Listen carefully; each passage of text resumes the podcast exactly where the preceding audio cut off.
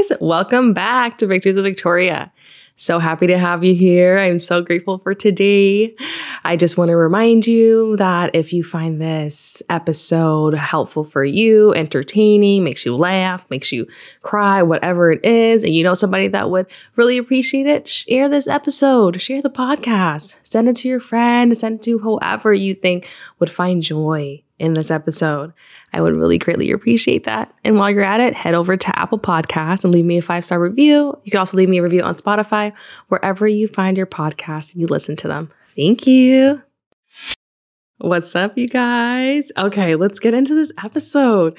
But before we get into it, I really want to just catch you guys up. So, what's been happening? I have been moving. I have been moving from my apartment with my partner into his family's house. And I'm so grateful and so excited.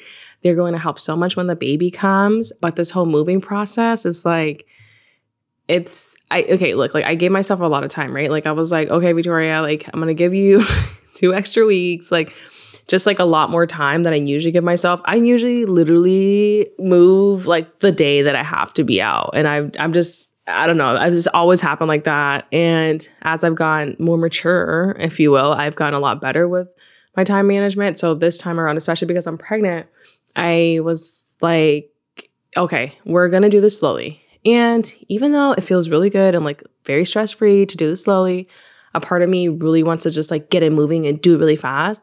But I'm starting to just notice like the pace of things and I think that my brain is still like, oh, you're old Victoria. You can do things like really fast and like get it all done and be efficient. And my body's like, mm, no, bitch. like you're six months pregnant, Victoria, now. So take your time. Which also, I am officially six months pregnant. Like this is amazing. It's been the most, I can't even, I don't know how to describe what it's like to be a person who grows a baby inside of them. I think there's something so primal about it, right? Like I feel this like immense protective energy that's coming over me with this child. And like there's like at the beginning, I'm not gonna lie to you guys, I felt hella FOMO. Like I was like, I was like missing out on like so much stuff. And even though before I got pregnant, it wasn't like I was like out here at the club every night, you know what I mean? But when as soon as you can't do something right, then you're like, I really want to do that. And I felt like I was just missing out on all the stuff that like my young self would do, I guess. And I literally had a dream the other night and my baby was in my dream and I had to go somewhere and so I left my baby with like probably with like one of my sisters or something. And I missed my baby so much in that dream. And it was so vivid. When I came back, I literally like like grabbed my baby and I was so happy to see him. And I just knew in that moment that like I don't give a fuck about anybody else anymore. And I just want to be with this child, you know? Obviously, like when the time comes, I'm sure I'm gonna like need breaks and things like that. But that feeling of like, God, I love you so much already. It literally has been taking over like everything with me. And it's so emotional. Like there's days when I just sit and I'm just like bawling my eyes out. I'm just like, my God, like I have a baby coming, like my baby, you know, like he's gonna be related to me, you know? And I'm just like, man, I hope he looks like me. And I like I talk about him all the time. And then there's days when I sit there and I'm like, oh my God, I got a human being inside of me, like off some alien versus predator type shit. I don't know, this feels so weird, you know? so um, I mean, I obviously find humor in all of it, but I am very much supported and I the universe supports me and loves me so much and my family's there and my partner and my partner's family's there. So I am a blessed, blessed, blessed, blessed pregnant lady. I will say that there's been moments when I feel like I could do more. And it's probably just the same as, you know, with this whole movie thing. I'm just like, oh, I gotta do all this stuff, blah, blah, blah. But chilling, you know, like sitting back and just letting things kind of happen and just really just embracing what I do have going on right now and understanding that like I'm literally creating life and that should be enough, you know? But of course, like I think just how we've been conditioned society like societal wise is just like we're we always have to be productive. And I think this experience, I mean, besides like becoming a mom, but it's also really like humbled me and put me in a space of like, it's okay, Victoria. Like it's okay to just relax for a little bit. I think everything kind of happened organically, but it all happened, I don't think coincidentally, you know? Like, so I'm moving out of my apartment. I'm six months pregnant. And this week is my last week at like my job that I've been at for a little, like a little bit of time now. It's, it's been like my bridge job before going full time in my business. And uh, I literally have had a job since I was like 12. Like, I'm not kidding. I've had a job since I was 12 years old. I ask anybody that knows me, I've never not had a job. I've always had a job, if not one, at least two. So, I, yeah. So, this is a really exciting time for me. I feel like all of my energy is going into like really nurturing my body, my baby, my business. And yeah. So, yeah, that's my little update. And I'm so excited to be back on the mic. You know, this past week. Happy Lunar New Year. Chúc mừng năm mới, everybody. 恭喜 phát choi. But this past week has been very eye opening for me. I think that, you know, as a coach, right? Like, I thrive. I like live for like being of service to others and and showing people how I've like overcome so many of my like anxieties, depressions, like limiting beliefs, like literally just pulling myself out of this mental space of being a victim, you know? And I think people who go through big T traumas and little T traumas as well, we get so attached to these emotional reactions that happen to us. And no, by by no means do I think that you don't deserve to feel like that. Of course you do, you know? But once it becomes so ingrained in your cells that it takes over your everyday life because it's literally running your thoughts all the time, then that's when we have to be like, okay, how can I move past this, right? And maybe you don't have to like forgive or forget and not, like none of that. It's just like how can I live my life where this trauma or these things that have happened throughout my life do not dictate how I feel about myself, don't take up my mental space, you know, and becoming acutely aware of that, I think that's where I come in as a coach, right? I come in and I help you almost daily. Like I'm there daily with you. I'm like your freaking best friend. And we talk through it and we really rewrite those thoughts. And in those moments is when it's the most powerful. Anyway, with all that being said, I f- have been finding myself, I'm being completely honest with you guys here, man. I have been finding myself kind of being solution Sally, you know, like just being out here trying to be Mrs. Solutions, like, which I think probably comes from maybe it comes from my own trauma. I'm not too sure, but the, reason I'm bringing this up is because I was at my mom's house for New Year's for Tết, and my mom was having an emotional day. I think that, you know, for holidays, for her, you know, she's so far from her country, from her homeland, from her family. And with, you can ask any immigrant family, any immigrant family, there's usually drama between the family that's here in the States or in Canada or in Australia or whatever, and the family that's in the home country, right? Like like Vietnam, China, like Malaysia, wherever it is. There's always going to be some type of beef, especially if the family in like the motherland isn't well off. So there was some beef, like this ongoing fucking like 35 years worth of like like send more money home beef, right? And my mom was like really venting to me, you know, she was really like like kind of pouring her heart out and she was like getting really emotional and she started tearing up and what I said to her was, "Mom, first of all, it's that like don't cry, it's bad luck." Okay, like what? That's what I first said to her. And then I told her like I just gave her solutions, you know? But as I was like driving home, I felt like this overwhelming guilt. And I'm sure a lot of you have felt the same way too and maybe in similar situations of like, why didn't I give her a hug? Like, why wasn't I just there for her, you know? And I just felt so guilty. I was like, God, like she literally was opening herself up just to be vulnerable on this really special day for us. And I didn't even like blink an eye. And I was just like, Mom, suck it up, basically. And I felt so bad, you know? So I sat back and I was thinking about it. And immediately I forgave myself. I was like, Victoria, it's okay. You know, like you reacted how maybe you just knew how to react and that's completely okay. You did you did the best that you could in that moment. So that's that's the first thing that you always have to do, right? Give yourself compassion. Hey guys, I'm just hopping on here to tell you about my freebie. Yes, it's a super short book, but I love it so much. It's tips on how to heal generational trauma. Go ahead and go into my show notes. There's a link on there. Press on the link, put in your email address, and you'll get the complete book on how to heal generational trauma. It's so good. I worked so hard on it, and I'm so excited for you guys to read it. Okay, that's all I wanted to say. Let's get back to the show. Bye. Secondly, I reflected. I was like, why did I act that way? And remember, remember when I said, my, when my mom started crying, I told her, Mom, don't cry. Like, it's New Year's. Like, that's bad luck. My mom would tell me the exact same thing if it was the other way around. So it makes sense on why I thought that that was like the appropriate thing to say to somebody because it was New Year's. So putting that two and two together, I was like, okay, that's why you said that. Doesn't mean that maybe I'll say that next time something like that happens, but like I can see why you why you did that, right?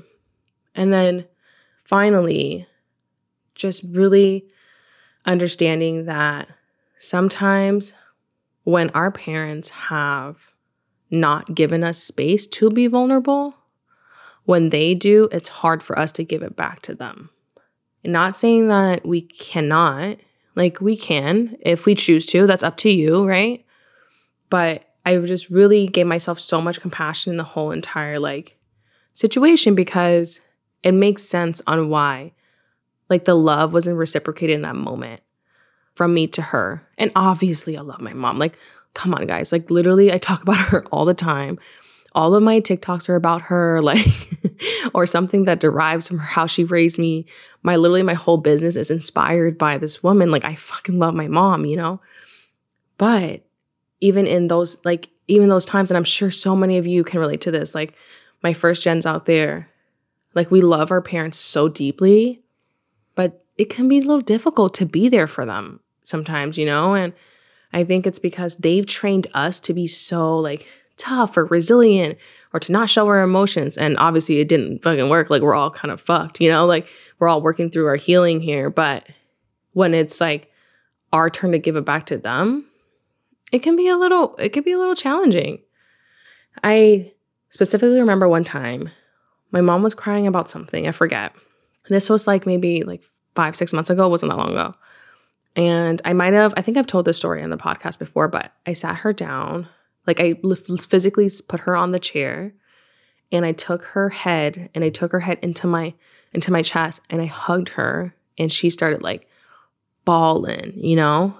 And it felt as if like when she hugs me that way, right? Like you just feel like when your mama pulls you in close and hugs you like that, you feel like a little baby and you just like let your emotions out. And my mom started crying and then she got up and like kind of shook it off and was like, I'm fine, I'm fine, I'm fine. And it made me realize like, man, like as much as I need her to do that for me, and because she doesn't have like a mom, and I think even if like your like your immigrant mom has like if you have a grandma, maybe their relationship isn't like as close like that, or maybe as like like physical affectionate, then I mean, you probably understand, but I I realized that like wow, like she probably doesn't get this a lot, you know. And if she does get that kind of like close affection, it could just be from like her partners, like her boyfriends, her husbands or something, but maybe not from like another woman. And I guess what I'm saying here is that I really realized that my mama needs love too, you know. My mama needs love too. And sometimes it's okay to put your knowledge and your therapy tactics, right? Like whatever kind of shit that you learn in therapy. And for me, it would be like me being a coach, like just to put all that aside and just embrace your family and your mom and just be there for them for a moment. And I'm really learning this the hard way because it's not with just her. I think I've learned this. I've like it's been coming up with like other family members too. and I'm laughing because I'm low key like low key kind of embarrassed, but like other family members too, where they've kind of been like, uh, Victoria, like, can you just be there for me? And I get in this like this mindset of like, yeah, I can, but I've been where you are, so I know what you can do, and you should just do this. Whereas if it's the other way around and I reach out for them for like for help or maybe just for uh, somebody to hear me out and just embrace me, they would have been there for me. I think that because I'm so passionate about my work right now, and I do give it like I give 110% to my clients, and I am very like affectionate and loving and such a big supporter to my clients. Sometimes I find that I don't give as much to my family. And this is I'm still working on this. I'm gonna be real with y'all. Like I'm not I'm not out here like, oh yeah, I have it all balanced out, you know, like I know exactly what I'm doing with like, you know, like work life balance. Woohoo. No, not really, right? But I will say that I've noticed I um this is something I can work on. And honestly, it's really exciting for me because I always want to get better in every aspect of my life. And of course, my family is like the most important thing in the world. And you know what it did for me though? It really humanized my mom, right? Like that's been happening a lot more lately in this past few years. But I think that just understanding that, like, man, this woman is upset about her family in Vietnam, like her sisters, right? Like her sisters in Vietnam are bitching at her about not sending enough money to take care of like my uncle's kid. And she's over here working her ass off and she has her own trauma, she has her own mental health issues that she obviously does not address, right?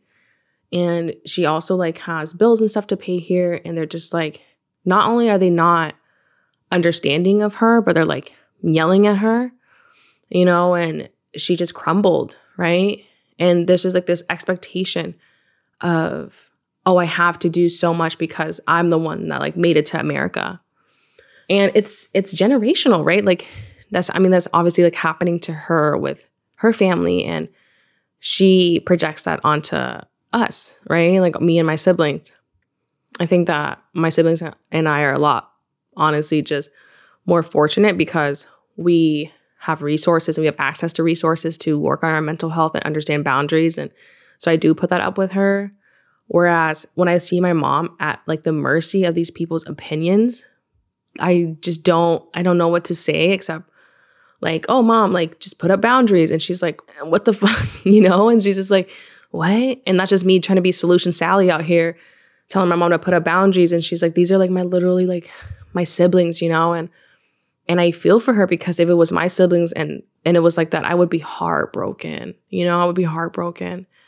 And obviously, like, I, you know, I do my work and I'm a coach myself. So I understand a lot of this. Whereas for her, she hasn't done any of it at all. And I think for her to see how, what honestly, well I'm doing makes her feel, I don't know. I honestly don't know how it makes her feel, but uh, I'm not gonna lie. Like sometimes I think it makes her feel like intimidated or inferior, you know, because of not like my, not like saying like, tangible things or like finance or anything like that. But I mean like actually just confidence and emotional regulation. Like seriously, right?